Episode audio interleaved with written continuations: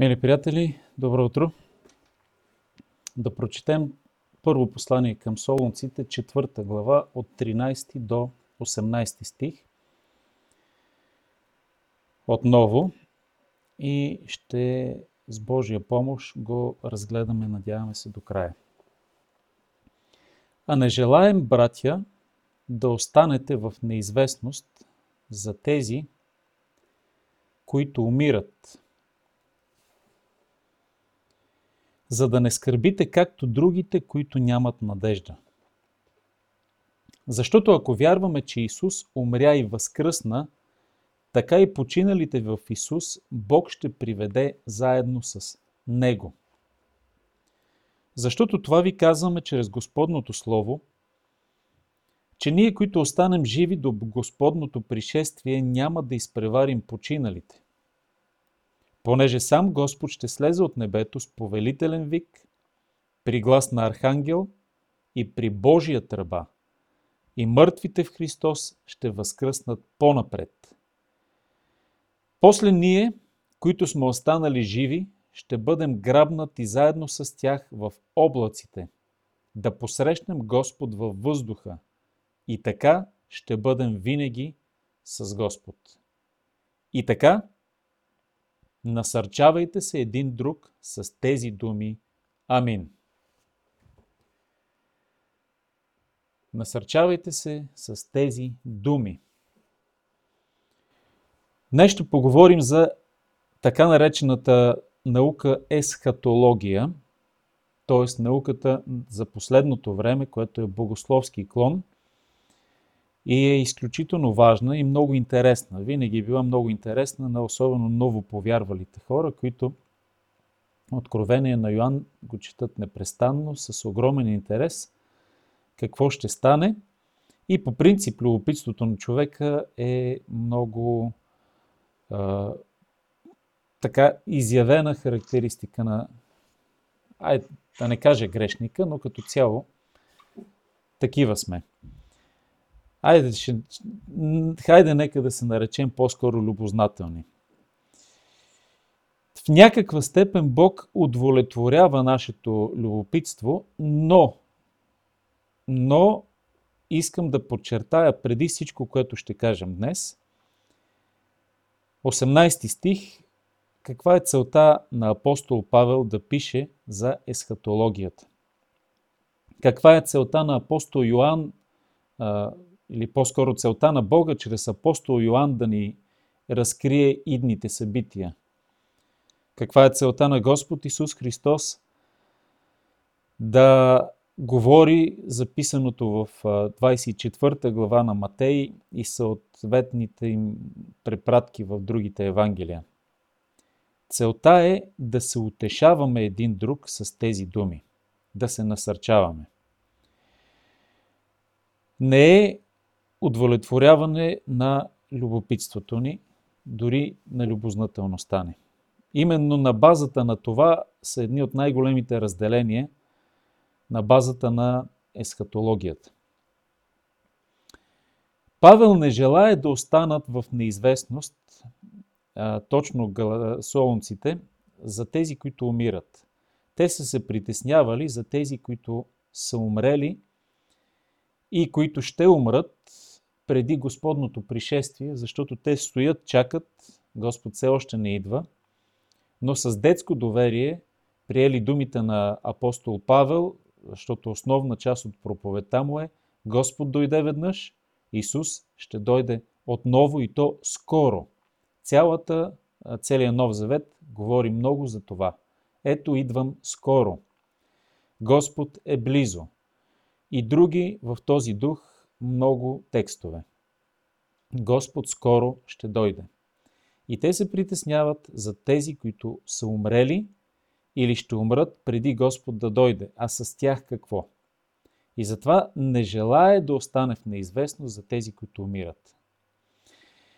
Ако вярваме, че Исус умря и възкръсна, така и починалите, подчертава се в Исус, не всички, милиардите неспасени хора, които не са в Исус и не желаят да влязат в а, този спасителен ковчег, какъвто е символа старозаветния предобраз на Исус Христос и спасението в Него.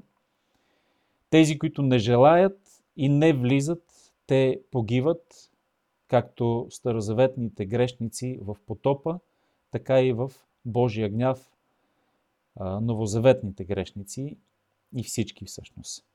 Но починалите в Исус, Бог привежда заедно с Него в слава и няма да останат назад или да останат ощетени. Защото Господ е замислил една славна съдба на всички хора на тази земя, които са се доверили на Бога и са приели спасението, което им се предлага. Това ви казваме чрез Господното Слово, 15 стих, че ние, които останем да живи до Господното пришествие, няма да изпреварим починалите. Това, както казах вече, е основната цел да напише тези думи и да се насърчават и утешават с тези думи. Които останем живи до Господното пришествие, показва съзнанието на Павел, не грешката на Павел, както някои либерални богослови се опитват да му я припишат и оттам вече и грешки в Библията, ами здравословното съзнание на Павел, че Господ Исус може да дойде и в неговия живот, по време на неговото земно съществуване на Павел и оттам животът на Павел трябва да бъде съответен на това, че Господ съвсем скоро, а може би всеки миг, ще дойде. И затова той говори с тази вяра, с тази нагласа, че ние, които останем живи в Господното пришествие, няма да изпреварим починалите.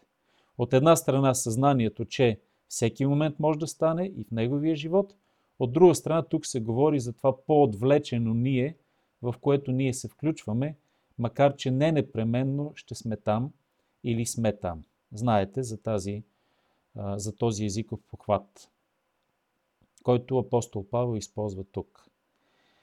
Които останем живи до Господното пришествие, няма да изпреварим починалите, понеже сам Господ ще дойде от небето с повелителен вик, при глас на архангел и при Божия тръба. И мъртвите в Христос ще възкръснат по-напред. Тук е конкретния отговор на въпроса на солунците – или притеснението, че мъртвите в Христос ще възкръснат, защото основният проблем на невярващите е как така човек умрял преди десетки, стотици, дори хиляди години, ще бъде възстановен. Нали? Той съвсем скоро се разгражда до химическите елементи, от които всъщност си и съставен. Как така? Мъртвите в Христос ще възкръснат по-напред, може да се разбира по два начина. Че Господ при идването си, за да грабне църквата, идва с вече възкресени мъртви. А, светии, които са живели през всички тези векове до сега. Вариант едно, който обаче е по-малко вероятен заради 17 стих, където се казва – че ще бъдем грабнати заедно с тях в облаците. И затова по-традиционното, по-вероятно тълкуване е това, че Господ Исус идва, взема по един свръхестествен, могъщ начин, грабват живите светии – преобразява ги в миг на око, защото всичко това става в миг, както четем в 15 глава на 1 Коринтияни. В миг на око ще стане това преобразяване приграбването на живите, но и по един удивителен начин Бог ще събере, дали образно или буквално, не знам, пръха химическите елементи на всеки един от вече раз... на всяко едно от разградените тела в гробовете на починали, починалите светии през всички векове и ще ги пресъздаде в едно ново прославено тяло. това е напълно възможно за Бога, напълно способностите му, който дори от нищото създаде Вселената, екс нихило, както латинския богословски израз, колко повече от нещо, което все пак го има, може да сътвори нещо ново и да пресъздаде отново едно човешко тяло. Така че за Бога няма нищо невъзможно и Той тук с един могъщ акт на своята славна мощ ще създаде прославени тела от останките, тленните, както ние си изразяваме, от тленните останки на починалите. И вероятно душите на починалите светии се връщат заедно с Исус и Господ заедно с тези, които грабва тела, които пък се преобразяват в движение в един миг, ги а, им дава вече прославени тела, за да бъдат вече възкресени. Вероятно, това е, по-голям, това е по-вероятния тълкование на 16 и 17 стих за мъртвите в Христос, които възкръсват по-напред. И Павел казва, няма да изпреварим починалите. Тоест, починалите няма да са ощетени. Това иска да каже преди всичко в този пасаж като конкретен отговор на притесненията на точно солонците. Нали, знаете, че има а, един а, основен, едно основно тълкуване, историко-граматическо, така да се каже, на всеки библейски пасаж, заради това, че авторите, библейските автори, пишат конкретни неща на конкретна хора и след това идва алегоричното или символично тълкуване, което също е напълно възможно, стига да не се прекали с големи алегории. Но тук няма алегория, тук има буквални, невероятни, чутовни Божии подвизи по пресъздаването на Вселената и на Неговите чада, които са му се доверили. По един чуден начин Бог пресътворява телата и на живи, които грабва, и на тези, които отдавна са починали, за да станат съобразни с Неговото славно тяло. И както казва първо Йоаново 2 глава, не знаем какви ще бъдем, но знаем, че ще бъдем като Него, защото ще го видим такъв какъвто е. А той в момента е с едно прославено човешко тяло, с каквото се явява в продължение на 40 дни а, на своите а, верни люде, преди да се възнесе. И както се възнася, така ще възнесе ни забележете, така ще възнесе и всички вярващи на, както четем вече, 17 стих. Господ Исус се възнася, четем в първа глава на Деяния на апостолите и изчезва от погледа на неговите апостоли.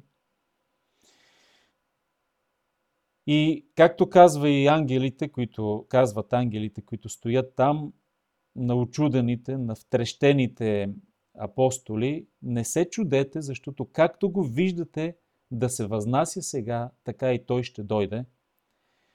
Идва обаче без да стъпва на земята при първото, първата част от своето пришествие, защото тя, ние сме напълно убедени, в това става на две части. Първото е грабването, което става в миг на око, което е неясно за хората на земята и за вярващите, затова ние трябва да бдим.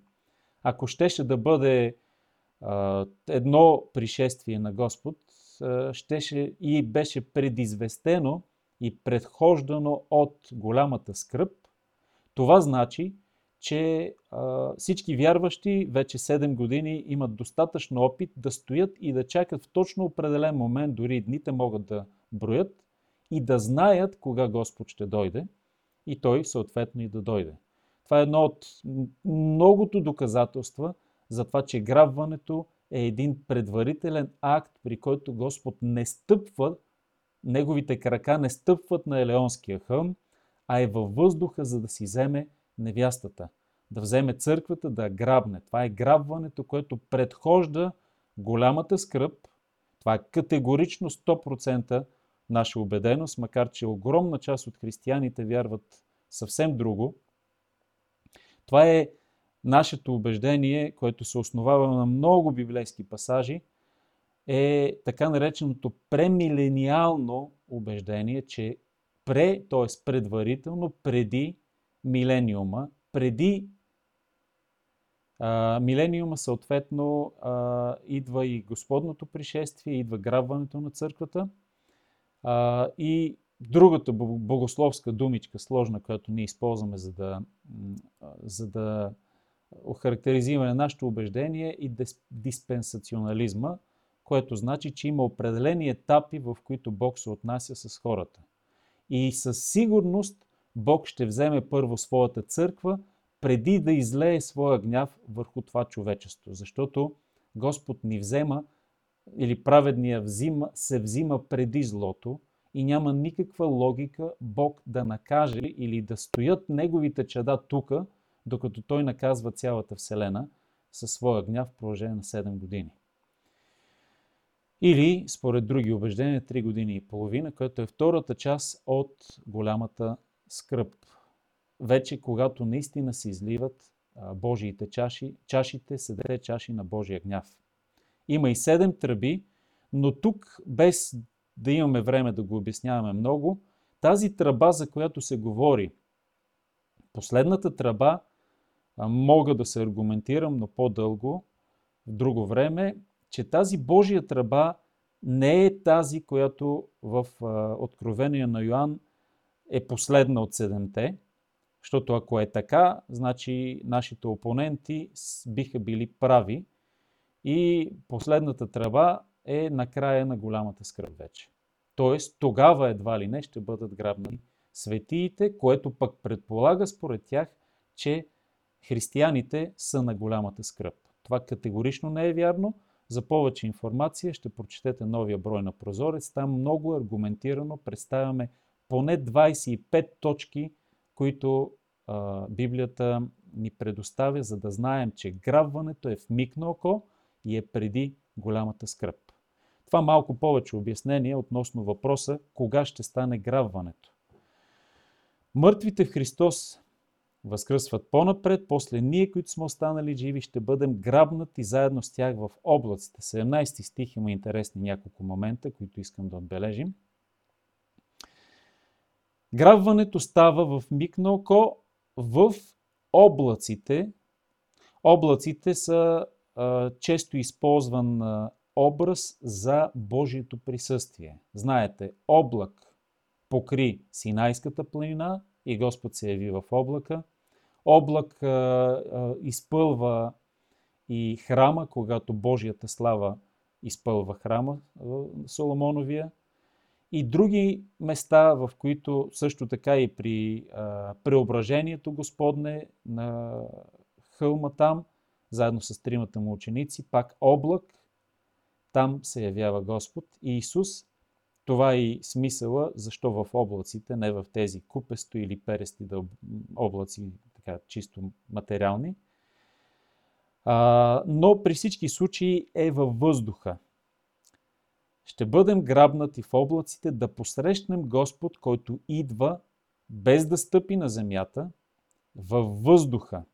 Има един дълбок смисъл защо във въздуха, и това е много интересно. Въздухът е сферата, според Ефесяни 2 глава, сферата на действие на демоничния свят. Князът на въздушната власт или князът, който господства във въздуха. Но Господа на Господа, който господства във въздуха, Исус Христос, който победи Сатана и който в неговата област си посреща своите чада и по-скоро събратя и ги взема със себе си, което е още един момент на триумф над злото, над греха, над Сатана и демоните. Това е мястото на срещата след което той си прибира във вече а, духовния свят на небето своите светии, където следва а, Христовото съдилище, според 19 глава и предхождащите глави на Откровение и някои части от посланията на Павел, Христовото съдилище, на което се раздават награди или се претърпяват загуби, но на спасените хора и сватбената вечеря на Агнето, този брачен пир, при който Христос а, взема своята невяста и се венчава за нея, за църквата. И след това в 19 глава се връща на земята, за да заяви своята а, славна, могъща власт и хиляда години да царува видимо в Иерусалим, заедно с своите светии. Това е много ясно заявено в Откровение на Йоанн и паралелните пасажи в останалите новозаветни книги. Заедно с църквата, но така ще бъдем винаги с Господ, е славната перспектива на всички нас. С това се утешавайте и насърчавайте един друг, казва Павел, че ще бъдем винаги с Господ. Тези, които са възлюбили Неговото явяване, ще бъдат вечно, ще бъдем вечно с Него. Това е славна истина, прекрасна перспектива и толкова, толкова обнадеждаваща за всеки, който обича Бога. Кога ще стане това? Ние не знаем. Но трябва да стоим бдителни и готови всеки момент това да се случи, за да сме готови да посрещнем Господаря. Други подробности бихме могли да кажем, първо поради липса на време няма да го направим и второ поради липса на голяма необходимост. Детайли големи, по-скоро може да избием в а, някакви холивудски измислици. И за това това ни е предостатъчно да знаем Господ е близо, всеки миг може да бъдем грабнати, а пък за тези, които ще се окажат тук, включително и вярващи, защото имат пет неразумни девици, които ще останат, когато дойде а, младоженеца и ще хлопат, но няма да им се отвори, е едно сериозно предупреждение за тези, които не бдят, не се молят, не чакат Господаря си, подобаващо във всеки един момент. А пък да не говорим за невярващите, които не са новородени, не са спасени и това, което дори сега може би чуват в момента им е толкова далечно и неразбираемо, за тях мога да кажа. На път сте да видите как някои ваши близки изчезват в един миг, а вие оставате радикално озадачени заедно с всички, които се чудят как, за жалост може би около 1%, от цялото човешко население в един миг изчезва. Това е грабването, което ще стане явно за жалост на тези, които остават на земята по един друг, много страховит и трагичен начин. Тези, които се оказаха достойни за небето и за които светът не беше достоен, в един миг изчезват. Господ ги прибира а вие, които ще останете, оставате за Божия гняв и за наказанието, което си избрахте. Да не бъде за никой от вас, които ме чухте в момента. Бог да ни благослови всички групи, за които днес говорихме, да сме готови за славната вечност с Бога. А сега благодатен ден в един усърден труд в угода на Бога и готовност може би днес. Да се срещнем с Бога.